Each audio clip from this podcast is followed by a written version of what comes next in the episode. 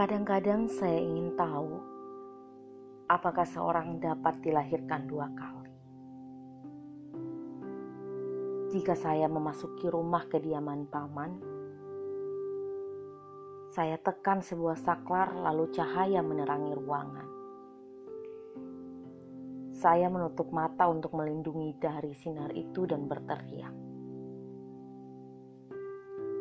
Ketika saya membuka kembali kelopaknya, saya mempunyai perasaan seakan-akan untuk pertama kali melihat melaluinya. Seakan-akan saya baru tiba di dunia atau telah lahir untuk kedua kalinya. Karena saya tahu bahwa sebenarnya saya telah lahir beberapa tahun sebelumnya. Saya melihat diri saya di dalam cermin ini. Ini pun belum pernah saya alami sebelumnya. Mula-mula saya tidak tahu bahwa benda itu adalah sebuah cermin. Saya menjadi takut ketika mendapatkan diri sedang memandang gadis cilik yang mengenakan gaun yang hanya mencapai lututnya dan sepasang sepatu yang melindungi kakinya. Saya melihat ke sekeliling ruangan. Tak ada orang lain kecuali saya sendiri. Saya tak mengerti dari mana munculnya gadis ini, dan tak menyadari bahwa ia itu saya sendiri. Karena saya selalu berpakaian galabea yang panjang dan terseret sepanjang lantai. Dan ke mana pun saya pergi, selalu dengan telanjang kaki. Tetapi segera saya mengenali muka saya. Bagaimana mungkin saya bisa begitu yakin itu adalah muka saya? Karena saya belum pernah melihat muka saya di sebuah cermin. Kamar itu kosong dan cermin lemari pakaian berada tepat di depan saya. Gadis ini yang berdiri tegak di dalam cermin itu tak lain saya sendiri. Gaun dan sepatu tidak dibelikan paman untuk saya pakai ke sekolah. Saya berdiri di depan cermin itu dan memandangi wajah saya. Siapakah saya ini? Firdaus. Itulah nama yang dipakai orang untuk memanggil saya. Hidung bulat besar saya peroleh dari ayah dan mulut berbibir tipis dari ibu. Suatu perasaan tertekan menguasai tubuh saya saya tak senang melihat bentuk hidung maupun bentuk mulut saya. Saya pikir ayah telah tiada. Tetapi di sini dia hidup dalam wujud hidung yang besar, jelek, dan bulat. Juga ibu telah meninggal. Tetapi terus hidup di dalam wujud mulut berbibir tipis ini. Dan inilah saya tak berubah. Firdaus, yang itu-itu juga, tetapi sekarang mengenakan gaun dan memakai sepatu. Hati saya dipenuhi rasa benci yang mendalam pada cermin itu. Sejak saat itulah saya tak pernah bercermin lagi. Juga ketika saya berdiri di depannya, saya bukanlah melihat diri saya tetapi hanya untuk menyisir rambut atau menyeka muka saya atau merapikan leher pada baju saya. Kemudian saya pungut tas saya dan lari menuju sekolah.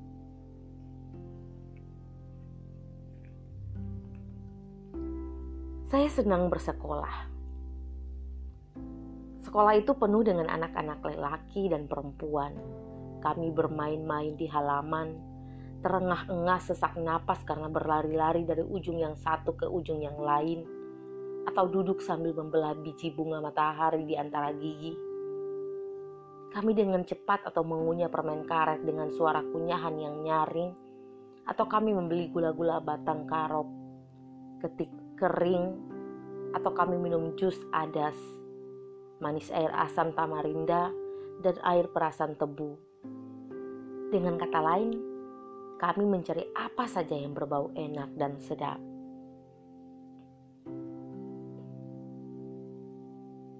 Begitu kembali pulang, saya akan menyapu bersih rumah, mencuci pakaian saya, membereskan tempat tidur, dan menyusun buku-buku paman. Ia membelikan setrikaan yang berat yang dapat saya panasi di atas tungku minyak tanah dan menyetrika baju kaftan serta sorbannya. Sesaat sebelum matahari terbenam, ia akan kembali dari El Azhar saya menyiapkan makan malam dan kami makan bersama. Selesai makan, saya merabahkan diri di atas bangku saya. Sedangkan paman duduk di tempat tidurnya dan membaca keras-keras. Biasanya saya loncat ke atas tempat tidurnya yang tinggi itu, melingkarkan jari-jari saya pada tangannya yang besar dengan jari-jari yang panjang dan menyentuh buku-buku yang besar itu dengan halaman-halaman yang licin, penuh bertulisan huruf yang rapat, hitam, dan indah. Saya mencoba baca beberapa kata. Kata-kata itu bagi saya seperti lambang-lambang penuh rahasia yang membuat diri saya diliputi perasaan agak ketakutan. El Azhar adalah suatu dunia yang mengagumkan dan hanya dihuni oleh orang laki-laki saja. Dan paman merupakan salah seorang dari mereka. Dan dia adalah seorang laki-laki. Apabila ia membaca, suaranya bergema dengan nada yang anggun dan kudus. Dan jemarinya yang panjang dan besar seperti dicekam oleh suatu getaran aneh yang dapat saya rasakan di bawah tangan Gaya. Gerakan yang tak asing lagi bagi saya, seperti getaran yang telah saya alami di masa kanak-kanak. Sebuah impian dari kejauhan yang masih saya ingat. Selama malam-malam dingin di musim dingin, saya melekukan diri saya di pelukan paman seperti seorang bayi dalam rahim ibunya. Kami saling menghangatkan badan dari kedekatan itu. Muka saya terbenam dalam pelukannya. Saya ingin berkata bahwa saya mencintainya. Tetapi kata-kata itu tak mau keluar dari mulut saya. Saya ingin menangis, tetapi air mata saya tak mau mengalir. Dan tak lama kemudian saya akan tertidur dengan amat nyenyaknya sampai keesokan paginya. Suatu hari saya jatuh sakit demam. Paman duduk di tempat tidur di sebelah saya sambil memangku kepala saya, mengusap-ngusap muka saya secara halus dengan jari-jarinya yang lebih lebar panjang. Dan saya tidur sepanjang malam dengan berpegangan erat pada tangannya. Ketika saya menerima surat keterangan tanda tamat belajar dari sekolah dasar,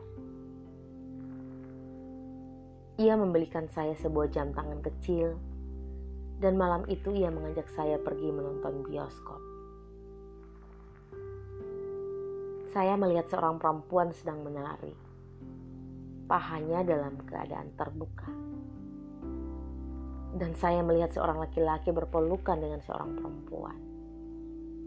Kemudian ia mencium perempuan itu pada bibirnya. Saya sembunyikan muka saya di balik tangan dan tidak berani memandang kepada paman. Kemudian, ia berkata kepada saya bahwa berdansa itu adalah dosa. Dan mencium seorang laki-laki pun merupakan suatu dosa. Tetapi sekarang saya tak berani lagi menatap matanya.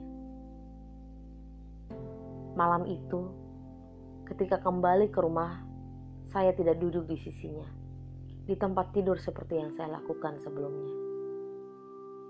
Tetapi menyembunyikan diri di balik selimut di bangku kecil saya. Gemetar sekujur tubuh saya, dicekam oleh sebuah perasaan yang tak dapat saya jelaskan. bahwa jemari paman yang besar dan panjang-panjang itu bergerak ke arah saya tak lama kemudian. Dan secara hati-hati mengangkat selimut di atas tubuh saya. Kemudian bibirnya menyentuh muka dan menekan mulut saya. Dan jari-jarinya yang gemetar akan menelusur perlahan-lahan ke arah sepanjang paha saya. Sesuatu yang aneh terjadi pada diri saya Aneh karena hal itu belum pernah terjadi pada saya. Atau hal itu selalu ter terjadi sejak saya dapat mengingatnya. Entah di mana, di suatu tempat tertentu di dalam tubuh saya terbangun sesuatu rasa nikmat yang telah hilang sejak waktu yang lama. Atau suatu kenikmatan baru yang masih belum diketahui dan tidak dapat dipastikan karena hal itu seakan-akan timbul di luar tubuh saya atau dalam suatu bagian diri saya yang dipotong sekian tahun yang telah lalu. Paman mulai sering bepergian. Ketika saya terbangun di waktu pagi, ia sudah berangkat, dan ketika ia pulang kembali di waktu malam, saya telah di tempat tidur, tidur dengan lelapnya. Jika ia saya bawakan segelas air dan sepiring makanan, ia akan mengulurkan tangannya dan mengambilnya tanpa melihat kepada saya. Jika saya menyembunyikan kepala saya di bawah selimut tebal, saya akan mendengar dengan sungguh-sungguh suara langkah kakinya. Saya menahan napas dan pura-pura tidur, sambil menantikan jari-jarinya yang akan menyentuh saya. Lama sekali rasanya tanpa terjadi apa-apa.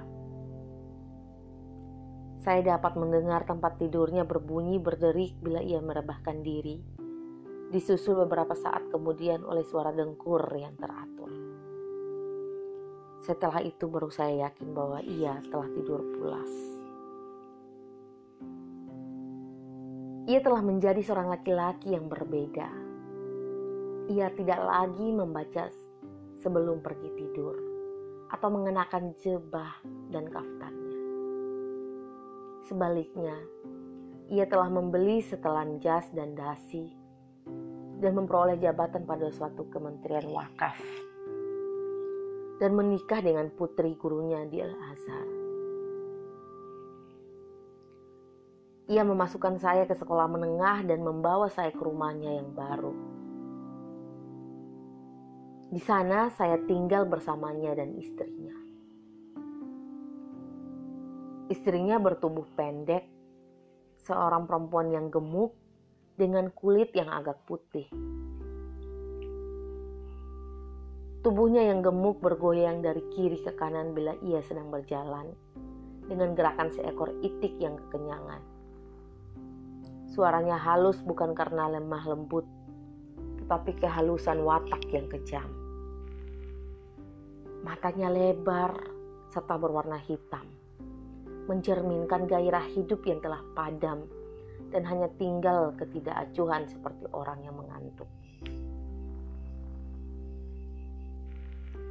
Ia tidak pernah membasuh kaki paman, dan paman tidak pernah memukulnya atau menyapanya dengan suara keras. Ia sangat sopan, hanya memperlakukannya dengan cara sopan yang aneh tanpa sikap hormat yang diberikan laki-laki bagi kaum perempuan.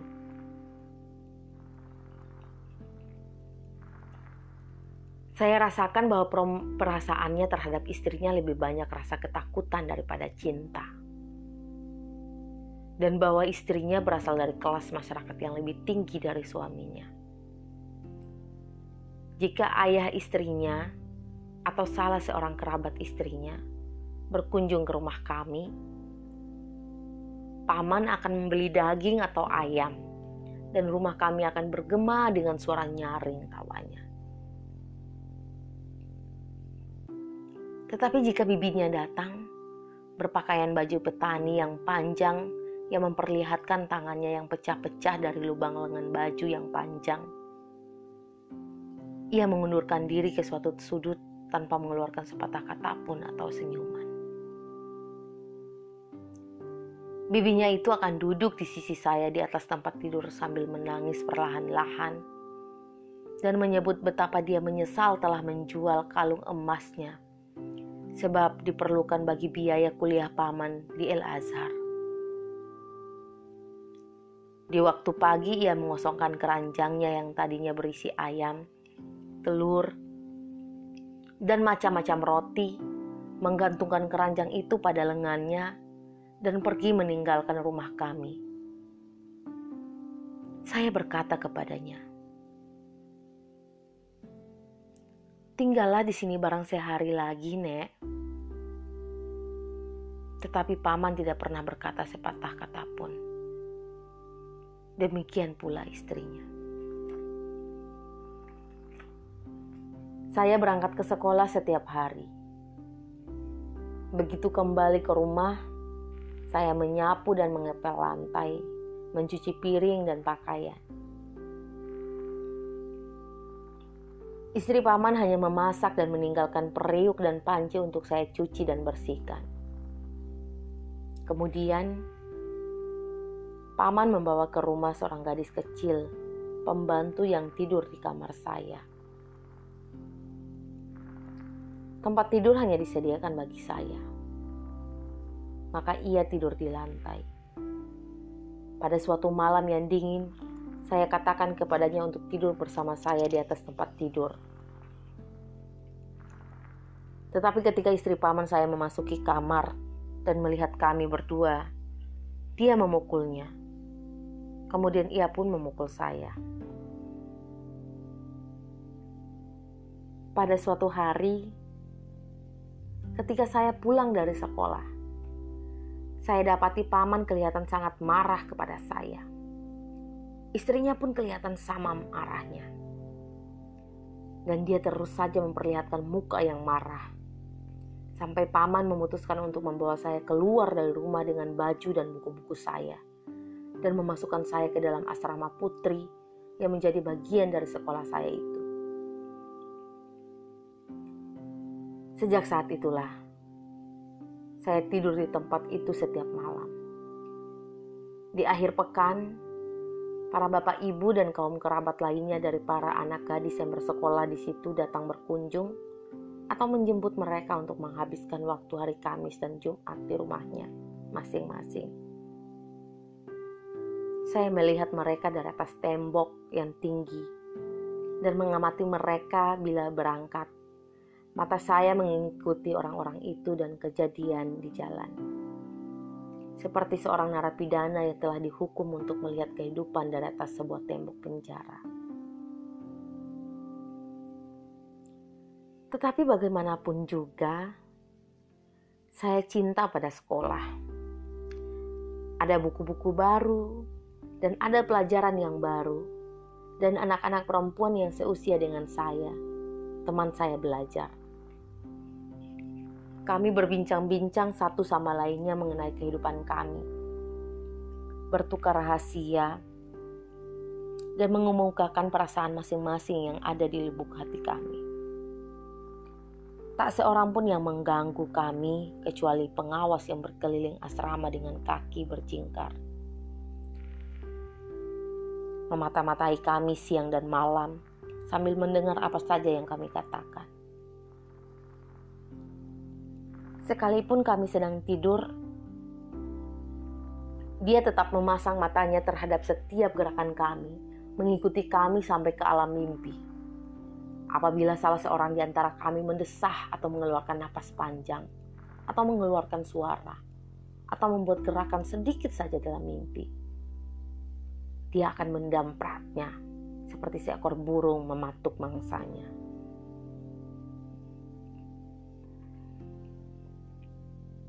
Saya mempunyai seorang kawan Namanya Wafea. Tempat tidurnya ada di sebelah saya. Saya akan menggeser tempat tidur saya lebih dekat setelah lampu-lampu dimatikan.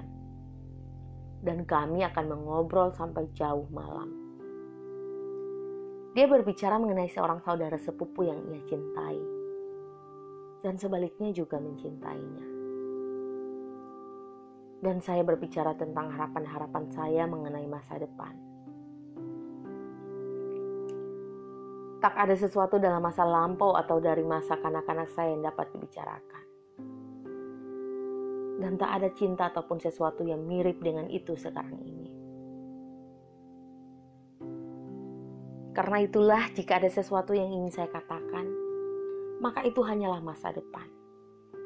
Masa yang akan datang masih dapat saya lukiskan dengan warna-warna yang saya sukai tetapi menjadi milik saya untuk secara bebas memutuskan dan mengubah seperti yang saya inginkan. Kadang-kadang saya bayangkan bahwa saya akan menjadi seorang dokter atau insinyur seorang seorang ahli hukum atau hakim. Dan pada suatu hari seluruh sekolah turun ke jalan-jalan raya untuk menggabungkan diri dalam suatu demonstrasi besar yang menentang pemerintah. Tiba-tiba saya dapati diri saya telah berada tinggi di atas bahu anak-anak perempuan sambil berteriak-teriak. Turunkan pemerintah. Ketika saya kembali ke sekolah, suara saya serak. Rambut kusut dan pakaian saya telah koyak di beberapa tempat. Tetapi sepanjang malam itu saya tetap membayangkan diri sebagai seorang pemimpin atau kepala negara. Saya tahu bahwa perempuan tidak bisa menjadi kepala negara. Tetapi saya merasa bahwa saya tidak seperti perempuan lainnya. Juga anak-anak perempuan lain di sekitar saya yang tetap saja bicara tentang cinta atau tentang laki-laki. Karena itu adalah soal yang tak pernah saya sebutkan. Entah bagaimana, saya tidak tertarik kepada hal-hal yang menyibukkan pikiran mereka. Dan apa yang dianggap penting oleh mereka bagi saya hanya merupakan hal yang sepele. Pada suatu malam, Wafea bertanya kepada saya, Apakah kau pernah jatuh cinta, Firdaus? Tidak pernah, Wafea. Saya belum pernah jatuh cinta, jawab saya. Dia memandang lama kepada saya dengan penuh keheranan dan berkata, "Sungguh aneh."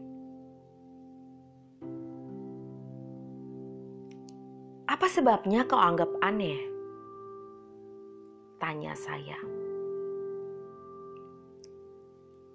Ada sesuatu di wajahmu yang memberi kesan bahwa kau sedang jatuh cinta.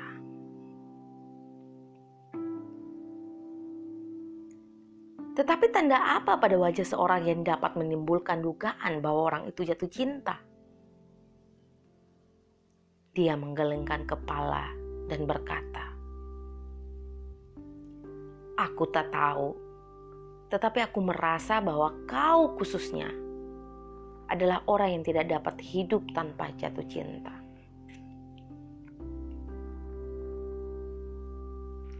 Justru aku hidup tanpa cinta. Jadi, kau hidup dalam dusta atau sama sekali tidak hidup? Dia mengucapkan kata yang terakhir itu dan langsung tertidur dengan pulasnya. Mata saya tetap terbuka lebar, memandang kosong ke arah kegelapan. Perlahan-lahan, bayangan-bayangan yang telah setengah terlupakan mulai bermunculan di tengah malam. Saya melihat Muhammadain berbaring di atas sebuah tempat tidur, tumpukan jerami di bawah teratak yang terbuka Bau jerami menggelitik hidung saya, dan sentuhan jarinya bergerak menelusuri tubuh saya. Seluruh tubuh saya gemetar karena rasa nikmat yang tak asing lagi. Jauh di masa lalu, yang timbul dari sumber yang tak di diketahui. Dari titik di luar diri saya yang sulit ditentukan. Tetapi tetap dapat saya rasakan entah di mana dalam tubuh saya Denyutan yang lembut bangkit seperti suatu rasa nikmat yang lembut dan berakhir seperti rasa pedih. Sesuatu yang ingin saya tahan untuk menyentuhnya sejenak saja. Tetapi gejala itu menghilang dari diri saya seperti udara, seperti sebuah hayalan, atau seperti mimpi yang melayang, menjauh dan hilang lenyap. Saya menangis dalam tidur seakan-akan sekarang ini saya kehilangan sesuatu. Kehilangan yang baru saya alami untuk pertama kalinya. Dan bukan rasa kehilangan sesuatu di masa yang lampau. Malam hari di sekolah terasa lama dan siang hari pun terasa lebih lama lagi.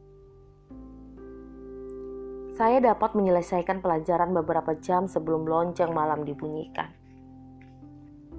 Dengan demikian, saya telah menemukan bahwa sekolah memiliki sebuah perpustakaan, sebuah ruangan yang disia-siakan di halaman belakang, dengan rak-rak buku yang rusak berantakan dan buku-buku tertutup lapisan debu yang tebal. Biasanya saya menyeka debunya dengan lap kuning, duduk di sebuah kursi yang sudah patah di bawah sinar lampu yang suram cahayanya dan membaca. Saya mulai mencintai buku karena setiap buku memberikan pelajaran bagi saya. Saya dapat mengetahui tentang orang Parsi, orang Turki, atau orang Arab. Saya membaca tentang kejahatan-kejahatan yang dilakukan para raja dan penguasa, tentang perang, tentang rakyat, revolusi, dan tentang riwayat orang-orang revolusioner. Saya membaca kisah-kisah percintaan dan sajak-sajak cinta. Tetapi saya lebih menyukai buku-buku tentang penguasa. Saya membaca kisah-kisah tentang para penguasa yang memiliki pelayan wanita dan selir sebanyak tentaranya. Dan saya membaca tentang seorang penguasa lainnya yang perhatiannya dalam hidup itu hanya tertumpah pada anggur, perempuan, dan mencambuki budak-budak beliannya. Penguasa yang ketiga tidak banyak perhatian terhadap wanita, tetapi senang berperang, membunuh, dan menyiksa orang. Seorang penguasa yang lain lagi suka makanan, uang, dan minuman menimbun kekayaan tanpa batas. Ada lagi yang begitu mencintai dirinya dan mengagumi keagungannya, sehingga baginya tak ada orang lain. Ada pula seorang penguasa yang selalu ketakutan akan berbagi komplotan dan persengkongkolan sehingga ia menghabiskan waktunya dengan mengacaukan fakta-fakta sejarah dan mencoba memperdaya rakyatnya. Saya dapat pula mengetahui bahwa semua yang pemerintah adalah laki-laki. Persamaan di antara mereka adalah kerakusan dan kepribadian yang penuh distorsi. Nafsu tanpa hak batas mengumpul uang, seks, dan kekuasaan tanpa batas. Mereka adalah lelaki yang menaburkan korupsi di bumi, yang merampas rakyat mereka yang bermulut besar, berkesanggupan untuk membujuk, memilih kata-kata manis, dan menembakkan panah beracun. Karena itu, kebenaran tentang mereka hanya terbuka setelah mereka mati, dan akibatnya saya menemukan bahwa sejarah cenderung mengulangi dirinya dengan kekerasan kepala yang dungu. Surat kabar dan majalah dikirimkan secara teratur pada perpustakaan ini. Saya menjadi terbiasa untuk membaca apa yang ditulis di dalamnya dan melihat gambar-gambarnya. Dan dengan demikian, agak sering pula saya akan menemukan gambar salah seorang penguasa macam itu ketika ia sedang duduk bersama jemaah lain menghadiri salat Jumat. Di sanalah dia duduk sambil meramelek, memandang ke muka dengan penuh kerendahan hati. Seperti orang yang terpuruk sedalam-dalamnya. Saya dapat melihat dia sedang mencoba untuk menipu Allah dengan cara yang sama bila ia sedang menipu rakyatnya. Di sekelilingnya berkumpul para pengikutnya, mengagung-agungkan kepala mereka tanda setuju dengan rasa kagum terhadap apa yang dikatakan. Memohon rahmat Allah yang maha mulia dengan ucapan-ucapan yang bernada serak. Menggosok-gosokkan tangan yang satu dengan yang lain, mengamati apa yang tengah terjadi di sekelilingnya dengan pandangan mata waspada, ragu-ragu, dan dengan sembunyi-sembunyi siap siaga untuk menerkam penuh sikap agresif yang aneh. Saya dapat melihat mereka bila mereka sedang berdoa dengan penuh hikmat bagi para arwah pahlawan-pahlawan bangsa yang telah mati di medan perang, atau mati karena kelaparan, atau karena wabah penyakit sumpar. Saya mengikuti gerakan kepala mereka yang sedang bersujud dan pantat mereka yang terangkat pantat bulat berlemak yang membengkak karena daging dan rasa takut. Ketika mereka mengucapkan kata patriotisme, dengan segera saya tahu bahwa ketakutan mereka bukan kepada Allah dan bahwa dalam benak mereka patriotisme mereka itu adalah yang miskin harus mati untuk membela membela tanahnya orang kaya, tanah mereka. Karena saya tahu bahwa orang yang miskin tidak memiliki tanah. Apabila saya bosan membaca sejarah yang kelihatannya tidak berubah bosan. Bosan karena kisah-kisah yang sama saja, dengan gambar-gambar yang kelihatannya sama pula. Saya akan pergi ke bawah, duduk sendiri di halaman tempat bermain Seringkali malam menjadi gelap tanpa ada bulan yang memancarkan cahayanya dari atas. Bunyi lonceng yang terakhir akan terdengar nyaring sekali dan meninggalkan suara hening dan sunyi secap sesudahnya. Di sekeliling saya, semua jendela sudah tertutup dan semua lampu sudah padam. Namun saya akan terus duduk sendirian di tempat kegelapan dan merenungkan banyak hal. Apa jadinya saya di tahun-tahun mendatang? Apakah saya akan melanjutkan studi ke universitas? Akan setujukah paman mengirimkan saya melanjutkan studi? Pada suatu malam, seorang guru telah melihat saya ketika saya sedang duduk di tempat itu. Sesaat ia kelihatannya takut ketika melihat seonggok benda yang tak bergerak tapi kelihatan seperti wujud manusia sedang duduk di kegelapan. Sebelum lebih mendekat kepada saya, ia berteriak, "Siapa yang duduk di situ?"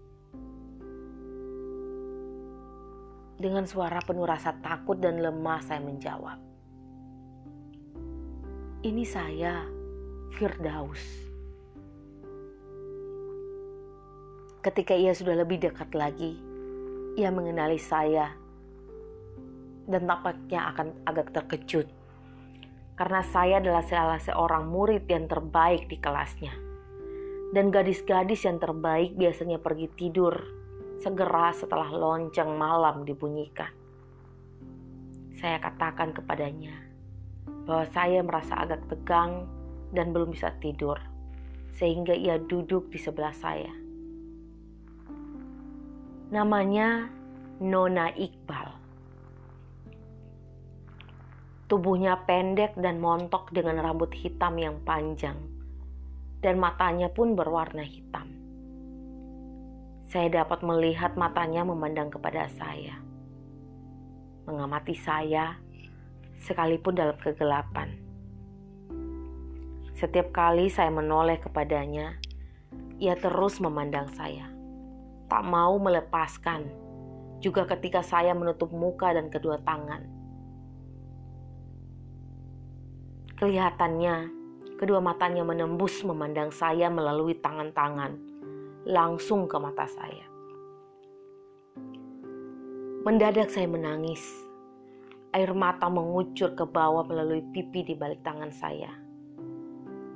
Dia memegangi kedua tangan saya dan menariknya dari muka saya. Saya dengar dia berkata, Firdaus, Firdaus, janganlah menangis. Biarlah saya menangis, kata saya. Saya belum pernah melihat kau menangis.